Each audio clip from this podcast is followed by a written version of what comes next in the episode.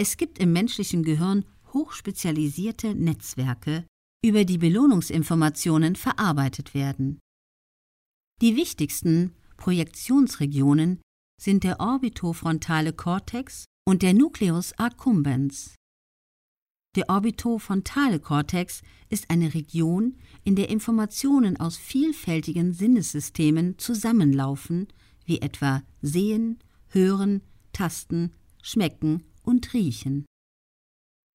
Der Orbitofrontalkortex wird durch zahlreiche Reize stimuliert, seien es angenehme Bilder, Musikstücke oder Gerüche. Der Nucleus accumbens spielt darüber hinaus eine wichtige Rolle bei der Erwartung von belohnenden Reizen. Wenn jemand beim Sonntagsbrunch ein schmackhaftes, gut riechendes Essen serviert bekommt, dann sind die Zellen im Nucleus accumbens bereits aktiv, noch bevor man den ersten Bissen gegessen hat. Hier gilt der allen bekannte Spruch Vorfreude ist die schönste Freude. Die Idee von Neuromarketing ist es, dass man es schafft, ein Produkt so zu entwickeln, dass die Nervenzellen des Belohnungssystems optimal stimuliert werden, um beim Kunden ein Verlangen auszulösen und ihn zum Kauf zu animieren.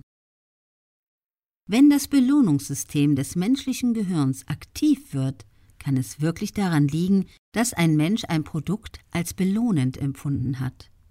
Allerdings ist das Belohnungssystem nicht sehr selektiv. Es reagiert auch auf Anstrengung. Wenn Sie sich zum Beispiel besonders viel Mühe beim Lösen einer Aufgabe gegeben haben, so führt dies auch zur Aktivität in den sogenannten Belohnungszentren. Das System reagiert also auch dann, wenn ein Reiz nicht etwa belohnend, sondern einfach nur als ungewöhnlich wahrgenommen wird.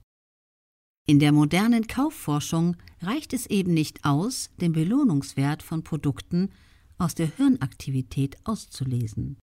Die exekutiven Prozesse, die aus dem Impuls eine Kaufhandlung werden lassen, müssen ebenfalls erfasst werden, denn die Möglichkeit, einen starken Handlungsimpuls zu unterdrücken, gibt es ja auch. Letztlich gibt es keinen Kaufknopf im Gehirn.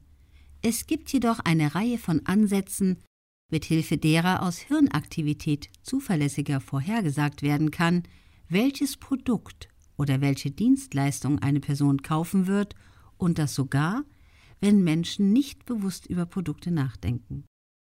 Fazit Je besser es ihnen gelingt, ihre Produkte oder Dienstleistungen positiv zu emotionalisieren, die dann einen Aha-Effekt auslösen um so dann im besten Fall zu einer Marke zu werden, desto größer werden ihre Chancen, Kaufprozesse bei ihren Kunden auszulösen.